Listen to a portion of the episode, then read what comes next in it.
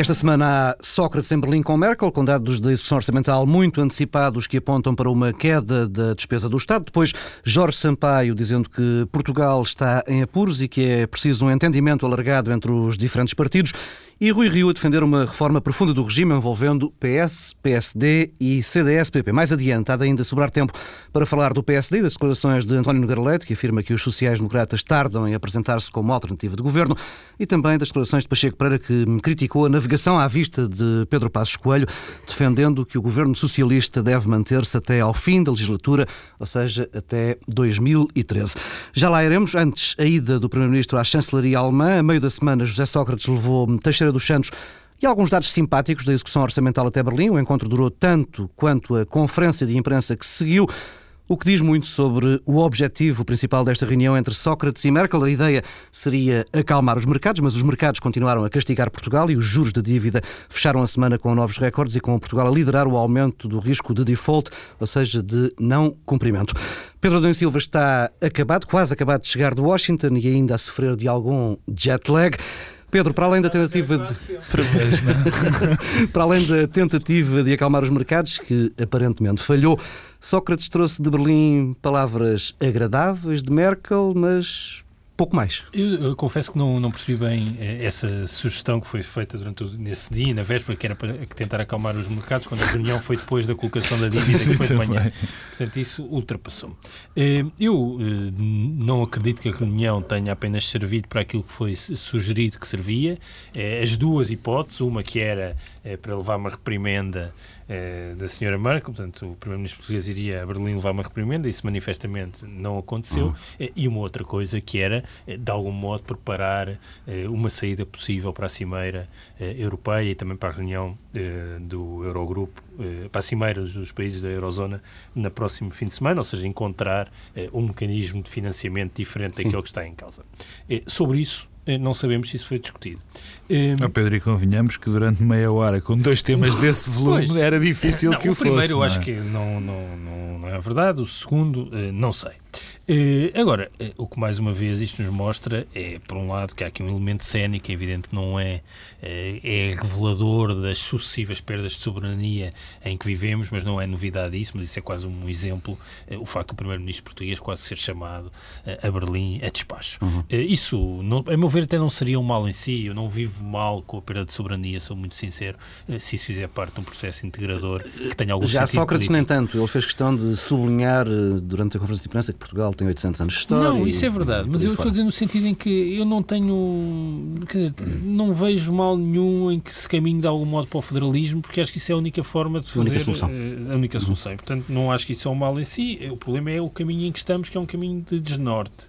Ehm, na verdade, o que parece acontecer na Europa é que ninguém sabe exatamente o que fazer e vivemos todos a alimentar as ilusões uns dos outros e tudo mais ilusões. Há aqui um problema de lideranças. Eu não, eu não gosto muito de valorizar eh, o papel das lideranças no curso das histórias. Acho que os contextos e os momentos também criam os líderes mas nós não podemos deixar de pensar neste momento, e a Europa já teve outros momentos muito difíceis, por exemplo, em 82, hum. eh, e no, antes daquilo que depois levaria eh, ao lançamento do mercado único, eh, e eu acho que eh, se nós nos colocássemos hoje eh, com os líderes que tínhamos na altura, com Kohl na Holanda, na, Holanda, na Alemanha, eh, com Felipe González em Espanha, com Delors em Bruxelas, estaríamos certamente melhores. É porque nós neste momento temos, eu percebo que a senhora Merkel, como líder política de um país do centro eh, e com a pressão política doméstica tenha, eh, seja incapaz, percebo, acho errado, mas que seja incapaz eh, de combater a dinâmica da opinião pública uhum. interna e, portanto, seja incapaz de liderar um processo e deixa-se arrastar pelos constrangimentos políticos internos. O que eu não compreendo é que os países das economias da periferia eh, não liderem um processo de reforma eh, do euro. Eh, e eu acho que o que nós temos é aqui ao lado em Espanha uma insistência política, Zapatero é uma insistência política do ponto de vista internacional, do ponto de vista da sua inserção na Europa. Em Itália temos um deslocado e, e são os dois países que poderiam liderar este processo e não o fazem. Dito isto, eu acho que, e se calhar podemos falar disso mais à frente, mas acho que há aqui alguns elementos importantes ah, nesta Pedro, semana. Desculpe, Não, diz, diz. É, era, Pedro já íamos a essa parte, eu também quero aqui ser bastante sucinto. Eh, esta semana foi mais um passo num processo, neste inqualificável processo que tem sido a política europeia dos últimos anos. Bom, e, e, vamos passar de lado com a questão de, de, e vamos passar de lado a questão de, de, de, Sócrates ir falar com, com a senhora Merkel, como se a senhora Merkel fosse a presidente da Comissão Europeia, estivesse uhum. em funções no exercício de, de presidente da, da, da Europa, ou seja, do que for, vamos passar isso de lado, porque isso já, já é, é tal maneira evidente, é uma verdade ululante, digamos assim, é óbvio ululante. Quer dizer, tudo isto é, é assim um cenário uh, semidantesco. Mas a mim o que me interessa particularmente neste momento, e pegando, perdão, naquilo que o, que o Adão Silva disse, tem a ver com a questão da perda da soberania e da maneira como, é, como se perde a soberania. Eu não sou suspeito, porque já dá muito digo, e que eu, enfim, acho que a única solução para a Europa é, é, é o, processo de, o processo federal, de, de, da Europa se transformar numa federação, mas é que aqui está em, o que aqui está em causa é, é como é que esse processo se dá. Quer dizer, porque nós estamos a caminhar todos os dias para algo que nós não sabemos o que é. Já tivemos há pouco tempo a questão do, do Banco Central Europeu, que, que, era suposto ser uma entidade independente e que deixou de o ser uhum. de uma maneira que ninguém percebeu como.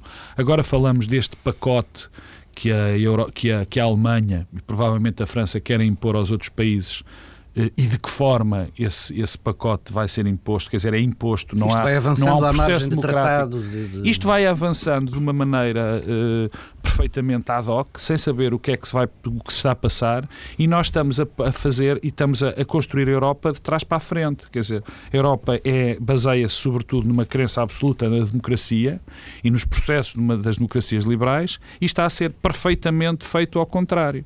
E normalmente estes processos dão um grande disparate, e isso está à volta.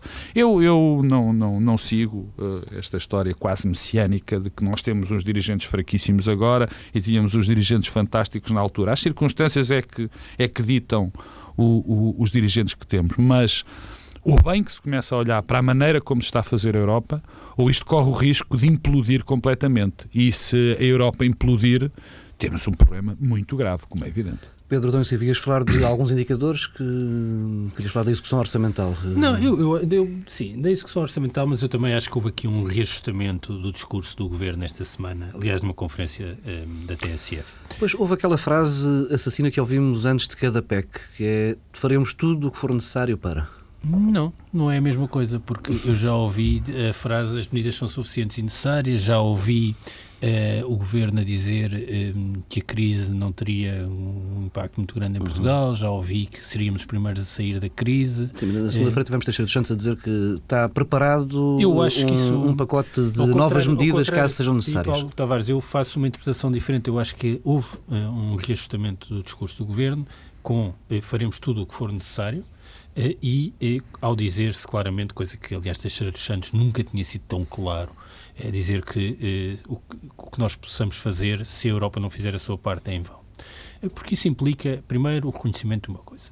O déficit, os governos só controlam a despesa.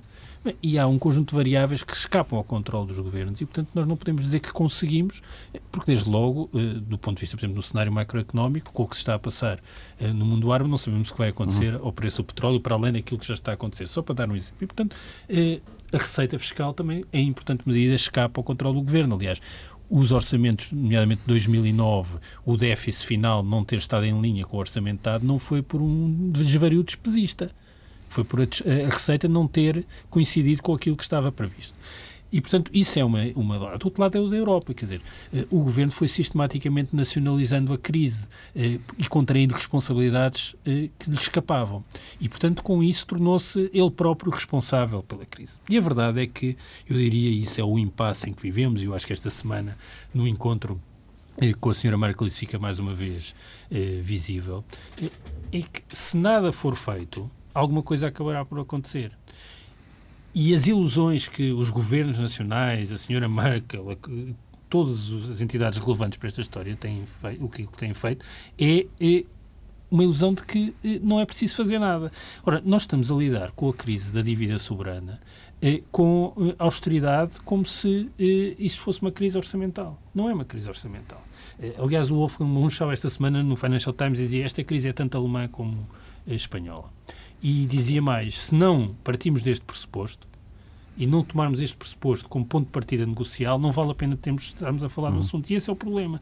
É que vai ser, in, é, vai ser inevitável uma reestruturação da dívida da portuguesa, da irlandesa e tudo mais, e, e essa reestruturação ou é negociada ou vai acontecer de modo caótico. Nós força. temos, por exemplo, o primeiro-ministro recém-eleito na Irlanda a ameaçar com uma reestruturação da dívida irlandesa e dizer que o resgate financeiro, tal como ele existe hoje na Grécia e na Irlanda, não serve, não serve, não está a resolver nenhum dos problemas. É impossível resolver o problema da dívida soberana com eh, taxas de juros como a Irlanda e a Grécia estão a pagar, com as medidas de austeridade que promovem eh, crescimentos medíocres ou recessão eh, e, ao mesmo tempo, a criar novos problemas à banca, por exemplo, a fuga das poupanças. Portanto, mas, Pedro, a questão é que em Portugal temos um problema que não vem de agora. Quer dizer, se olhares para a última década, para as taxas de crescimento que, que, temos eh, isso, e para as taxas de juros que vamos pagar. Mas isso, isso, é outro problema. Eu não estou, esse problema é, é essencial e tem de ser resolvido. Agora, o problema é que, para além desse problema, temos um problema sistémico que é, é envolvente desse problema. É, é, é, a ideia de que é possível, por exemplo, uma das ideias que está na base desta negociação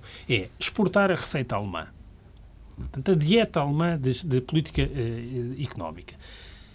A receita alemã só é possível porque dentro da zona euro há países que têm a receita exatamente oposta à alemã.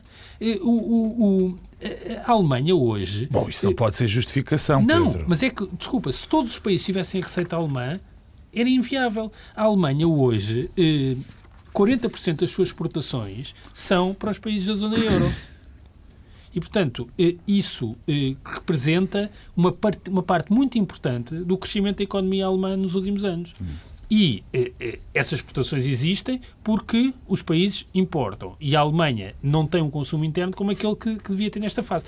Não, provavelmente, isso... deixa-me só interromper, provavelmente se a política alemã fosse adaptada a todas as políticas europeias, a política é que seria completamente diferente, não, digamos é assim, é porque repara, mesmo euro... o padrão de exportações, Sim. mesmo o padrão de exportações, que é verdade, é factual, 40% das exportações alemãs são para a Europa, se esse modelo, do modelo de controle orçamental, do modelo de desenvolvimento alemão fosse adaptado, e eu não estou a defender que é bom ou que é mau, atenção, é, o, a política é que seria diferente, ou seja, provavelmente esse modelo de exportação não seria tanto feito feito para, é para, para a Europa da estabilidade do euro, da valorização do euro, porque é isso também que permite que os países das, da periferia da zona euro com, Como nós todos. Com, consumam uh, produtos alemães e, portanto, é à custa disso. Isso tem um problema. Aliás, um, esta semana, uh, a China, parece uma coisa completamente ao lado, mas não é, uh, está a discutir Sim, o, o seu plano quinquenal eh, que no fundo é um tipo de discussão semelhante àquele que nós estamos a ter na uhum. Europa, mas que na verdade a Europa está mais no impasse.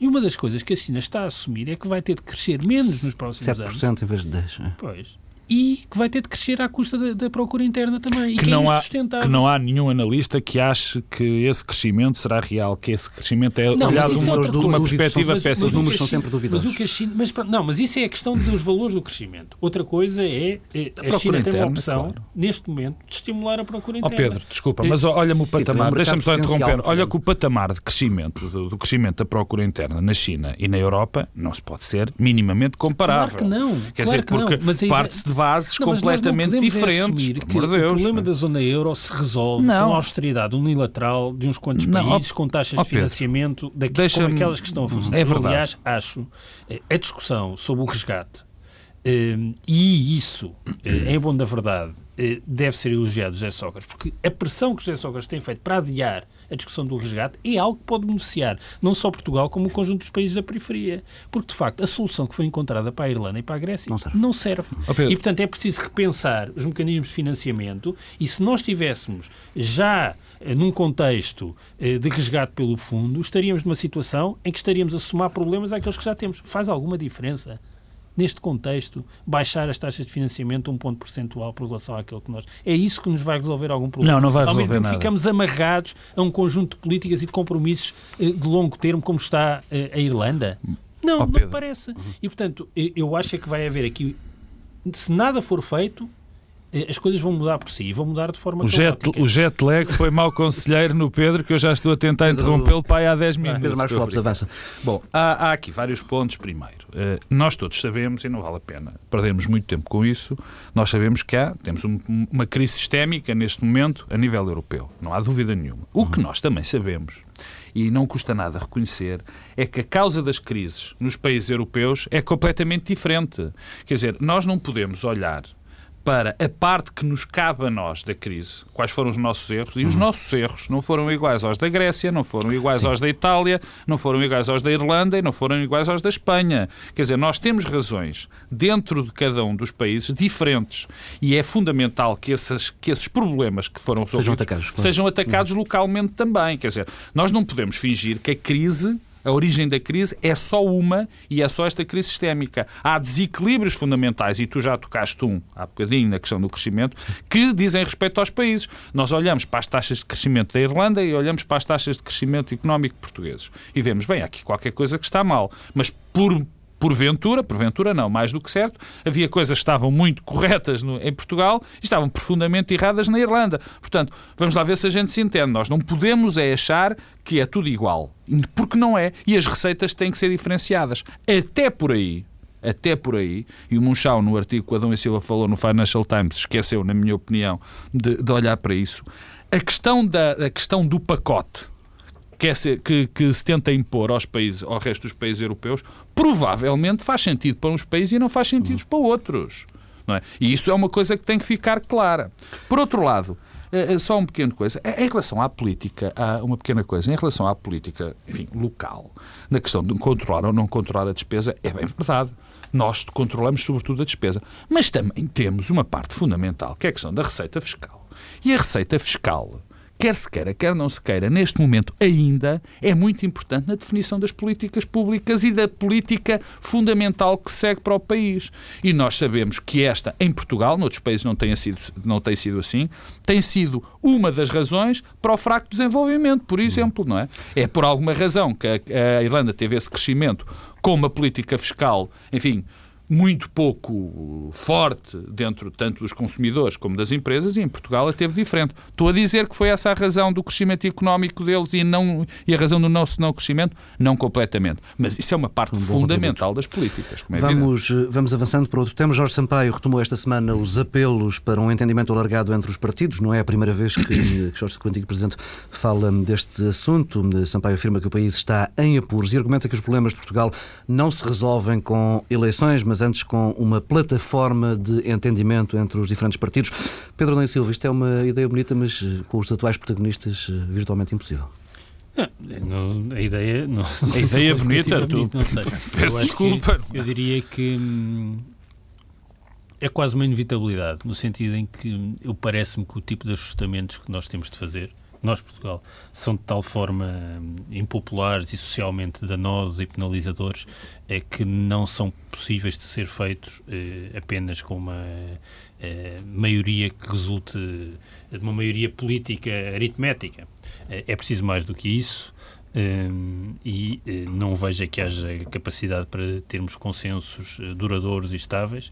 Um, uma das coisas que nos diferencia hoje, por exemplo, de Espanha, é o facto de Espanha tem um pacto social com cabeça, tronco e membros uhum. para apresentar a seu favor quando for a cimeira europeia, Portugal não tem. Há agora, hoje temos notícias de que pode haver uhum. qualquer coisa, mas não acredito que seja algo com a espessura e a densidade que precisávamos neste momento.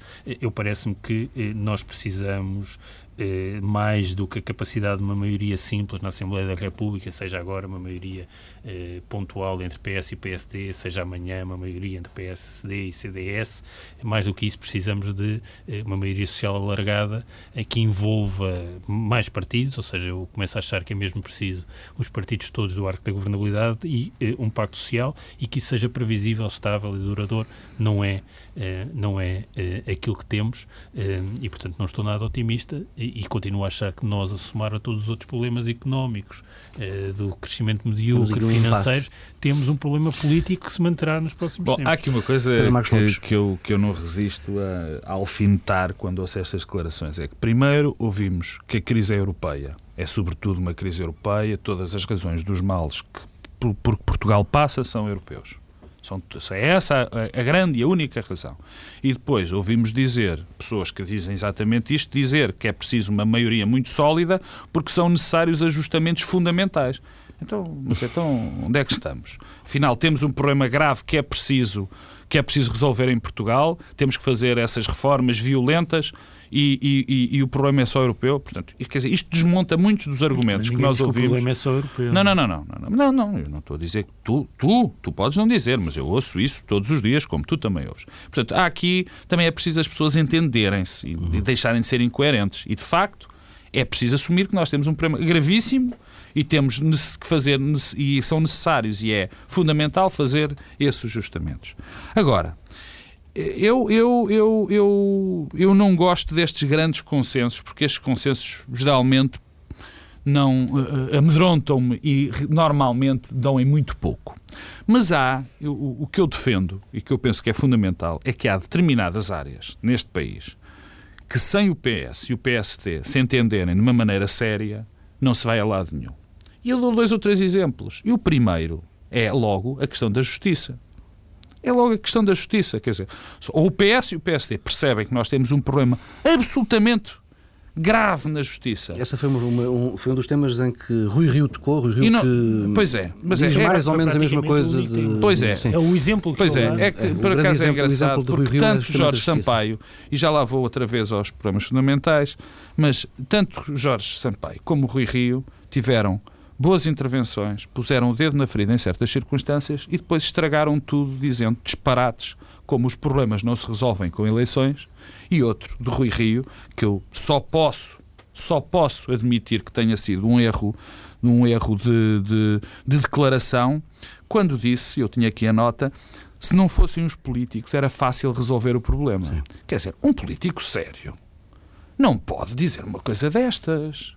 Mas então qual é a solução que o, Faz que o doutor... uma frase de Farolete que era suspender... Mas, mas afinal, o, o, quem é que o doutor Rui Rio acha que deve resolver os problemas? Ele, e mais, ele também é político. Quer dizer, fazer as declarações certas muito certas, como por exemplo dizer que se tem que acabar com os sindicatos do, dos magistrados do Ministério Público e dos juízes, dizer que temos um gravíssimo problema na justiça e que essa necessita de ter um, um, um, amplo acordo entre os dois partidos, quer dizer, diz isto. E depois diz um disparate inqualificável como este. Que é... Deixa-me deixa só encontrar. Uh, Rui Rio defendeu uma reforma profunda de regime e diz que isso tem que ser feito com o PS, PSD e CDS. Sim, mas isso estamos, estamos, estamos completamente de acordo. Não se podem dizer coisas destas, tal como uh, o doutor Jorge Sampaio, ex-presidente da República, dizer que os problemas não se resolvem com eleições. Quer dizer, é evidente, mas as eleições fazem parte da democracia e é aí que se começam a resolver os problemas, porque não, é aí que se escolhem. Não? Uh, por, por, por, oh, Pedro, não, vale por, acaso, por acaso o contexto não era bem este, era assim uma coisa mais, mais leve. Mas acabando, é evidente que tem de haver esse consenso. É evidente que tem de haver esse consenso, mas não é de agora. Quer dizer, agora é que toda a gente se lembrou. Isto já vem de há muito de trás. Uhum. E eu não acredito nestes amplos consensos. Volto a repetir. Eu acredito que os políticos são gente séria, que os partidos são organizações sérias e que se essa proposta vier de um dos lados, o outro partido tem a obrigação de o fazer. Agora, não podemos é andar com táticas patéticas, como foi, por exemplo, a do PSD esta semana, com este chumbo do, da reorganização. Quer dizer, isto não é sério.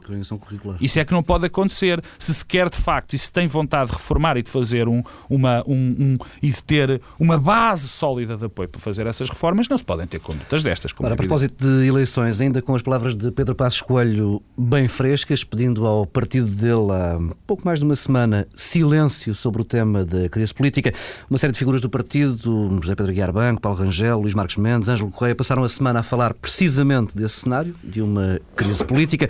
Vale a pena destacar aqui as declarações de António Nogueira Leite ao Diário Económico, palavras duras sobre a estratégia seguida pela atual direção do partido. O Conselheiro Nacional do PSD afirma que, enquanto não for claro que o PSD pensa em concreto, o que o PSD pensa em concreto e de forma estruturada sobre justiça, educação, saúde e reforma do Estado, dificilmente poderá ser visto como uma alternativa consistente. Diz ainda no Garlete que o PSD não pode continuar a ambicionar chegar ao poder apenas porque o governo falhou, afirmando que é curto como proposta política ser um partido que agrega descontentamentos. Pedro Marcos Lopes. Já agora vale a pena dizer, porque as pessoas não sabem, que Nogueira Leite eh, foi o protagonista eh, do PSD nas negociações do PEC e foi o primeiro do, da lista de Pedro Passos Coelho ao Comissário do Conselho, Conselho Nacional. Nacional. Não, convém recordar, porque Nogueira Leite aparece em várias qualidades, em vários sítios diferentes e, portanto... Este foi o minuto de spin aqui do... Não, não, é que, quer dizer, convém contextualizar as coisas. Acho que o, o facto de Nogueira Leite falar e dizer isto não é a mesma coisa que Pacheco Pereira dizer eh, Sim. coisas... Já lá iremos ao Pacheco Pereira. Eu tinha dito que Nogueira até é Conselheiro Nacional. Não é só isso, era o número um, número da, um lista, da lista. Passos Coelho. Nogueira Leite, Nogueira Leite uh, disse, disse aquilo que disse e eu olho para as declarações dele e na maior parte delas tenho que concordar. Agora, eu não posso esquecer que o PSD está num processo, está num processo, pelo menos é o que nós ouvimos dizer e o que ouvimos falar e o que lemos muitas vezes escrito, e chega que o PSD, processo o PSD está num, as coisas levam o seu tempo. que o PSD está num processo vemos, de revisão. Vemos, ouvimos, não vemos, ouvimos e lemos, vemos, Pedro. Não, uh, vemos, ouvimos e lemos que está num processo de, de, de reestruturação do seu programa eleitoral, do seu, do seu programa de partido, que está a construir uma proposta para a governação. Portanto, o que eu penso que António Nogueira Leite quis dizer com isso é que provavelmente acha que essas propostas já deviam estar cá fora e já deviam estar a ser discutidas. Há várias vozes a dizer isso, até Rui Ramos, por exemplo. Mas não há dúvida, já lá vamos. Há duas semanas dizia isso aqui na Já lá vamos a Rui Ramos e, e ao outro senhor, o, o Dr. Carrapatoso. Mas eh, eu penso que é isso que o António Nogueira Leite quer dizer. Agora, é, é um sinal preocupante. Se um Conselheiro Nacional, se uma pessoa com o peso político do António Nogueira Leite diz que está preocupado com isso, acho que o Partido Social Democrata se tem de preocupar. Agora, eu espero, mais do que espero, não tenho poucas dúvidas, que eh, o Partido Social Democrata está a trabalhar nessas propostas e que vão aparecer. O que eu espero também é que sejam propostas bem formuladas, propostas sérias, propostas com pés e cabeça, e isso é que é o importante. E não aparecer com propostas avulsas que não fazem sentido e que têm que ser e essas sim têm que ser enquadradas. Não podemos aparecer, não podemos ver de nenhum partido propostas avulsas. E eu noto três, quer dizer, foi a questão da economia social, foi a questão da reformulação da legislação laboral e agora esta, esta questão da, da revisão do, do, curricular. do curricular. Eu não discuto se o PSD, neste momento, a mim tenho opinião, mas agora não conta para o caso, se o PSD fez bem, fez bem, se eram boas ou más propostas. O que eu penso é que um partido que quer ser poder tem que ter propostas mais alargadas, tem que ter um projeto para essas áreas e não ter apenas propostas avulsas. Pedro Dom Silva. Eu acho que esta semana eh, e nas últimas semanas houve aqui um conjunto de declarações que são de sentido diferente, protagonistas com influência interna diferente, eh, mas que, a meu ver, remetem para um mesmo problema, eh, que é fazem regressar o PSD à lógica fraticida que caracterizou o partido no passado. E, portanto, sugerem que o PSD não é capaz de se unir mesmo quando tem uma dinâmica de vitória. Isso é relativamente novo. E esse facto diminui muito o partido aos olhos dos eleitores e, portanto, condiciona a ação política. Achas que o estado de graça de hum, Passos Coelho está. Não sei, não acabar? tenho capacidade de avaliar, mas isso sugere que há um problema interno e isso diminui a capacidade de afirmação do líder. Aliás, eh, esta disparatação interna e os disparos internos eh, aumentam a pressão para Passos Coelho ir a votos, porque Passos Coelho começa a perceber que o tempo joga contra ele. Eh, e, e, isso, aliás é prejudicial para, para o país, porque eh, há uma pressão adicional sobre o Passo Escolho que diminui a sua capacidade de chegar eh, a entendimentos e a pactos. Isto há aqui vários problemas. Há um problema que tem a ver com o tipo de critérios que foram sendo sucessivamente definidos por Passos Coelho como aquele que faria derrubar o governo. Um, eh, Pacheco Pereira esta semana eh, alertou que é preciso uh, eh, que haja algo extraordinário para caso as, haja uma execução orçamental. De, não, porquê? Porque eh, primeiro era a Comissão de Inquérito da APT TVI, depois era o Orçamento de Estado, depois era a execução orçamental, depois era o resgate financeiro e o problema é que o PSD foi sempre encontrando aqui novos critérios. Mas é extraordinário porque o responsável por essas, de quem gostava muito dessas comissões era o Dr. Pacheco Pereira, mas que eu estou, com mas essas eu não comissões. Estou, eu, não, não, de acordo. Eu também. As por ti. E, portanto, por si. Um, e, eh, eh, por um lado. E, por outro lado, a questão da instabilidade programática. O que é que nós temos tido? Temos tido medidas de toca e foge.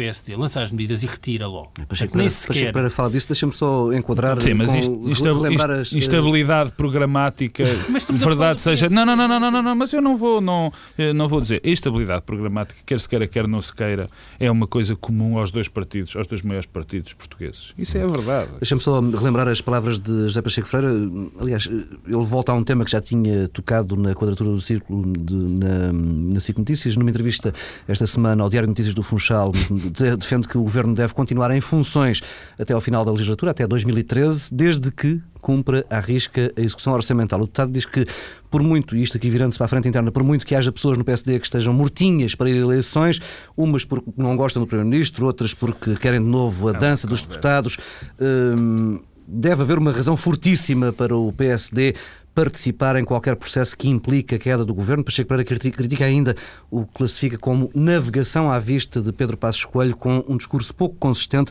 Eh, diz o deputado que têm sido apresentadas propostas tipicamente liberais, quase todas seguidas de um recuo e que isso acaba por criar uma situação Mas, eh, pastosa. Oh, oh Paulo Tavares, hum, acho que não é irrelevante aquilo que tu começaste por dizer. Declarações que, aliás, já tinha dito antes na coletiva do mas agora é que foram notícia. Porquê? Porque começou a criar-se uma dinâmica de convulsão interna no PS em que é possível as pessoas dizerem que isso faz impacto. Pacheco Pereira, ser crítico de Pedro Passos Coelho, convenhamos, não é grande não é novidade. É propriamente notícia, não é propriamente notícia. Agora, Nogueira Leite fazer as declarações que fez ao Diário Económico, isso uhum. é notícia. E confere um contexto que torna relevante o que Pacheco Pereira disse antes, que torna relevante o que Santana Lopes disse ontem, que torna relevante o que quem quer que seja vá dizer amanhã, Moraes Charmento ou outros que podemos antecipar que possam falar. E, portanto, esse é que é o problema. E porquê? Porque se tornou muito visível, por um lado, a incapacidade programática. Tivemos o, o fenómeno eh, da revisão constitucional, eh, em que, eh, independentemente do juízo valorativo que possamos fazer sobre o conteúdo da proposta, o PSD, eh, como se costuma dizer, meteu a viola no saco, e isso é mau. Tivemos estas pequenas propostas eh, que, que, eram, ao mesmo tempo, medidas de toque e foz, porque foram apresentadas e que foram retiradas, eram pouco ponderadas e pouco trabalhadas, isso era muito evidente. Mesmo, quer dizer, mesmo colocando do lado de uma perspectiva mais liberal, eram pouco trabalhadas, estavam hum. mal feitas. E isso é um problema. Aliás, Paulo Rangel teve aquela declaração na televisão, dizer, bem, eu não percebi muito bem e tal, até se eu me colocar enquanto liberal porque as coisas estavam mal preparadas e isso é um péssimo sinal. E isso, eh, ao mesmo tempo que há eh, eh, uma grande concentração na tática e no timing, é sempre tentar perceber quando é que vamos derrubar quando ao mesmo tempo há uma incapacidade de ter uma alternativa programática nas áreas duras e nas questões sérias, uhum. isso deixa o PSD numa situação muito grave. Eu disse aqui há umas semanas, lembrei aquela frase de Mário Wilson, que é quem é treinador do Benfica arrisca-se a ser campeão nacional. Isso agora é com o Porto, quem já te é, explica. Quem é presidente do PSD arrisca-se a ser primeiro-ministro. Bem, mas Passos Coelho eh, que partiu de uma posição ultra privilegiada, que tem umas circunstâncias ultra privilegiadas, tem cometido tantos erros, tantos erros, que arrisca-se a não ser Primeiro-Ministro. Eu... E isso tem a ver com o Rui Rio. Falámos, eu penso, desculpa só que é o Rui Rio, porque não falei do Rui Rio há bocado, agora menos na parte eu do regime. por causa do jet lag. Menos na parte do regime, mas mais eh, no facto de Rui Rio ter aparecido a falar sistematicamente. Eh, Rui Rio tem, há aqui um problema para Passos Coelho também, que o Rio vai ser um desempregado político a seguir às próximas autárquicas, no sentido em que não se pode recandidatar. Eh, tem tido muita agenda, isso nunca é por acaso, eh, e aparece como uma agenda marcante. É evidente que já deixou passar duas oportunidades, quando não quis ser candidato Esta semana e foi Ferreira Leite, e depois quando não quis ser candidato e foi a Guiar Branco e Paulo Rangel. Eh, mas, e não foi cooptado por Passos Coelho. Mas Rui Rio tem um conjunto de características que Pedro Santana Lopes, eh, independentemente do que possamos achar sobre a, a legitimidade que Pedro Santana Lopes tem para falar sobre esses assuntos, mas tem um conjunto de características que o tornam um competidor político eh, muito eh, temível e, com, e, que, e, que, o colocam numa situação diferente de Pedro Passos Coelho. Eu, eu... E, portanto, isso faz com que o PSD esteja de novo como nos habituou, em convulsão. Eu, eu, Pedro Marcos Lopes. Eu tenho muitas dificuldades em, em, em, analisar, em dizer que o PSD está outra vez com problemas internos graves, quando as declarações que estão a correr nos mídia são do Dr. Santana Lopes e do Dr. Pacheco Pereira, sobretudo essas. Eu dou outra Não relevância, e já o dei aqui, ao que disse o, o António Nogueira Leite. E mais uma vez digo esta questão do projeto, do, das propostas para as áreas duras da governação, penso que estão a ser estudadas, provavelmente, Nogueira Leite acha que já deviam ser há mais cedo, que deviam estar cá fora há mais tempo e provavelmente não acha que elas estejam a ser bem trabalhadas, mas isso é já outra história. Agora, quer dizer, convenhamos. Olhamos para as declarações de Santana Lopes e, e o que é aquilo? Aquilo é mais do mesmo. Quer dizer, o doutor Santana Lopes, que é um homem que vive com um problema, vive em permanente ajuste de contas com o passado, em que tudo são questões pessoais, em que ameaça fazer um partido todos os. Já, já lá iremos. De dois em dois anos ameaça fazer partidos, que diz umas coisas absolutamente terríveis sobre, sobre o PSD e Passos Coelho, mas isso não é novidade, quer dizer, o, o, o, o doutor Santana Lopes anda a fazer esta permanente guerrilha, e eu acho que ele faz guerrilha a ele próprio, francamente, porque até, até é penoso para a democracia portuguesa que um ex-primeiro-ministro, que um homem que foi presidente da Câmara de Lisboa, que foi líder do PSD, se dê a estes desvarios, que isto realmente fica mal à democracia fica-lhe mal a ele. Devia ter uma conduta muito mais recatada. Depois diz coisas como agora estou a pensar, eu não quero cargos, vou, vou fazer outro partido. Quer dizer, é uma coisa que não ajuda nada. E de facto, tirar por Santana Lopes uma pessoa que sabe que só, só estando no partido é que terá relevância para dizer que vai fazer outro partido. Quer dizer, basear a luta a dizer que há problemas com as declarações de Santana Lopes parece-me ridículo. Por outro lado, o Dr. Pacheco Pereira. Dr. Pacheco Pereira, quando ele diz que há várias inflexões programáticas no Partido Social Democrata, eu não sei se ele está a falar deste atual mandato do, do Passos Coelho ou está a falar no tempo em que ele era alma parda de Manuel Ferreira Leite, que era exata, que aí sim não havia programa, não, haviam ide não existiam ideias, mas pelos vistos naquela altura estava tudo bem, mas agora é que há esses problemas. Portanto, também são declarações que têm que ser contextualizadas. A questão é se Passos Coelho vai resistir não, à pressão. Não, se, uh... desculpa, mas tu tens que me definir o que é que é pressão. Porque nem Pacheco Pereira, Falemos nem do, Santana Lopes, nem Pacheco Pereira, nem, nem, nem, nem, nem Santana Lopes parecem pessoas com peso dentro do partido com peso para mexer alguma coisa do que seja, particularmente pelo seu passado, num caso de Santana Lopes e pelo seu passado próximo não, de, de, de, de Pacheco Pereira. É uma questão da forma como o não, partido é visto. Deixa-me acabar. E, e a percepção Isso é outra história. Deixa-me outra mas coisa. É, é, outra, é outra, central, mas é, é, lá interna. que eu vou. Portanto, se essa é a questão central, nós não podemos partir do, das análises de declarações como as de Santana Lopes e como de Pacheco Pereira. A questão central foi a que trouxe Nogueira Leite, mas essa eu já disse. Agora, a questão do Rui Rio é completamente também diferente. Rui Rio, como o Pedro Adão e Silva disse, e bem, vai retomar o seu papel de desempregado da política. Ou não. Ou não, não sabemos o que é que vai fazer. As declarações que teve, enfim, apesar de profundamente infelizes, eh, daquela frase infeliz, foi alguma coisa com interesse, mas eu também não vi, da parte do Rui Rio, nenhuma contestação à liderança de Passos Coelho. Pelo contrário. A única coisa que Rui Rio veio dizer foi que eram precisas uma série de reformas, que eram precisos entendimentos. Eu não vi um único, uma única ideia contra a liderança de Passos Coelho. Não, Nada, zero. Rigorosamente zero. Portanto, e repito. Disse, eh, quer dizer, o que é que ele disse? No fundo, classificou como irrelevante. O quê? Quem? Rui Rio. Ao dizer não. que não muda nada, que não faz diferença nenhuma, está não, não muda passar um atestado de irrelevância. Não, bom, Pedro, por amor de Deus, essas tuas interpretações, pá, de facto. Bom, isso, essas, essas é que foram as declarações de, de, de, destes personagens. Portanto, daqui a isto estar a fazer, para estamos a fazer um, uma tempestade, acho que se vai, acho que é desproporcionado e de facto não acontece. Não, não, não, devia haver já a esta altura uma espécie de vaga, porque isso não está. Vaga de quê? Ah, e depois há uma ideia que o Pedro diz que é fantástica, que eu aí tenho que contestar, que é Pedro Passos Coelho tinha todas as condições para estar fantástico e tudo mais, para. E nesta semana tivemos ter, uma sondagem para conseguir. Que... Há, há, há, problemas. Isso existiria se estivéssemos numa, numa circunstância, em circunstâncias históricas completamente diferentes, se não tivéssemos a ultrapassar esta crise, se não houvesse esta pressão dos mercados. Ah, e nesse caso, provavelmente era. Agora, assim é mais difícil, digamos assim. Pedro Nunes Silva, achas que hum, Passos Coelho vai conseguir resistir às pressões que vão subindo, ainda que Marcos Lopes diga que não há pressão nenhuma? Não, mas eu, não, isso, Claro que vai resistir, a questão não é essa. Eu não, não Tem um guião isso... muito bem preparado e não, vai, não sei. Isso vai agarrar-se O guião parece-me é, bastante. Oh, Pedro, dás-me licença. Depois podes-me perguntar, que eu também digo, neste momento não tem guião preparado. Quer dizer, é, é, nós não podemos confundir as coisas. Quer dizer, uma coisa é existir ou não existir este, este boom mediático de contestação, que na minha opinião não existe. Uhum. Não existe. Outra coisa é nós analisarmos se o PSD, nesta altura, nesta altura, já tem o guião preparado. E parece-me evidente que ainda não tem.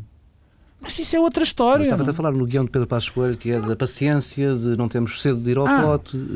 O guião político Pedro Passos Coelho tem no preparado. Aliás, é uma das competências em que ele é, é forte. O problema é as políticas. E aí não tem nada para dizer. Não tem nada para dizer. E não tem nada para dizer, e ao mesmo tempo que alimenta uma ilusão é de que no atual contexto eh, é possível eh, fazer um conjunto de coisas eh, que se propõem. Deu de é? resto várias entrevistas no, nos últimos tempos em que muito houve pouca novidade. E, portanto, o problema não é esse, o problema é isso, diminuir a capacidade política de Passos Coelho. Quer dizer, eu poderia quase dizer, eu acho que Pedro Passos Coelho vai ser Primeiro-Ministro, não sei a quando. E o quando faz diferença e as condições em que vai ser Primeiro-Ministro fazem toda a diferença. E eu acho Pedro Passos Coelho está eh, a seguir um guião que o vai fragilizar muito no dia em que chegar a Primeiro-Ministro. É. Essa é a questão. Um, e essa questão eh, é válida também eh, do ponto de vista do tipo de maioria que vai ter. Estas dissensões internas e estes, esta discussão interna do PSD fragiliza o PSD e, portanto, diminui eh, a margem de vitória, se assim quisermos chamar. Eh, e eu temo bem eh, que, e por isso é que também sou muito pessimista e quase que faria uma nova versão de as eleições não mudam nada. Eu temo bem, não, eu temo bem que o PSD ganhe as eleições mas que ficamos no mesmo uns meses, nós estejamos piores. Pois. Passados uns meses estejamos piores, com um primeiro-ministro mais fraco, mais mal preparado, com um governo mais fraco, mais mal preparado e com uh, uma linha programática errante e errática.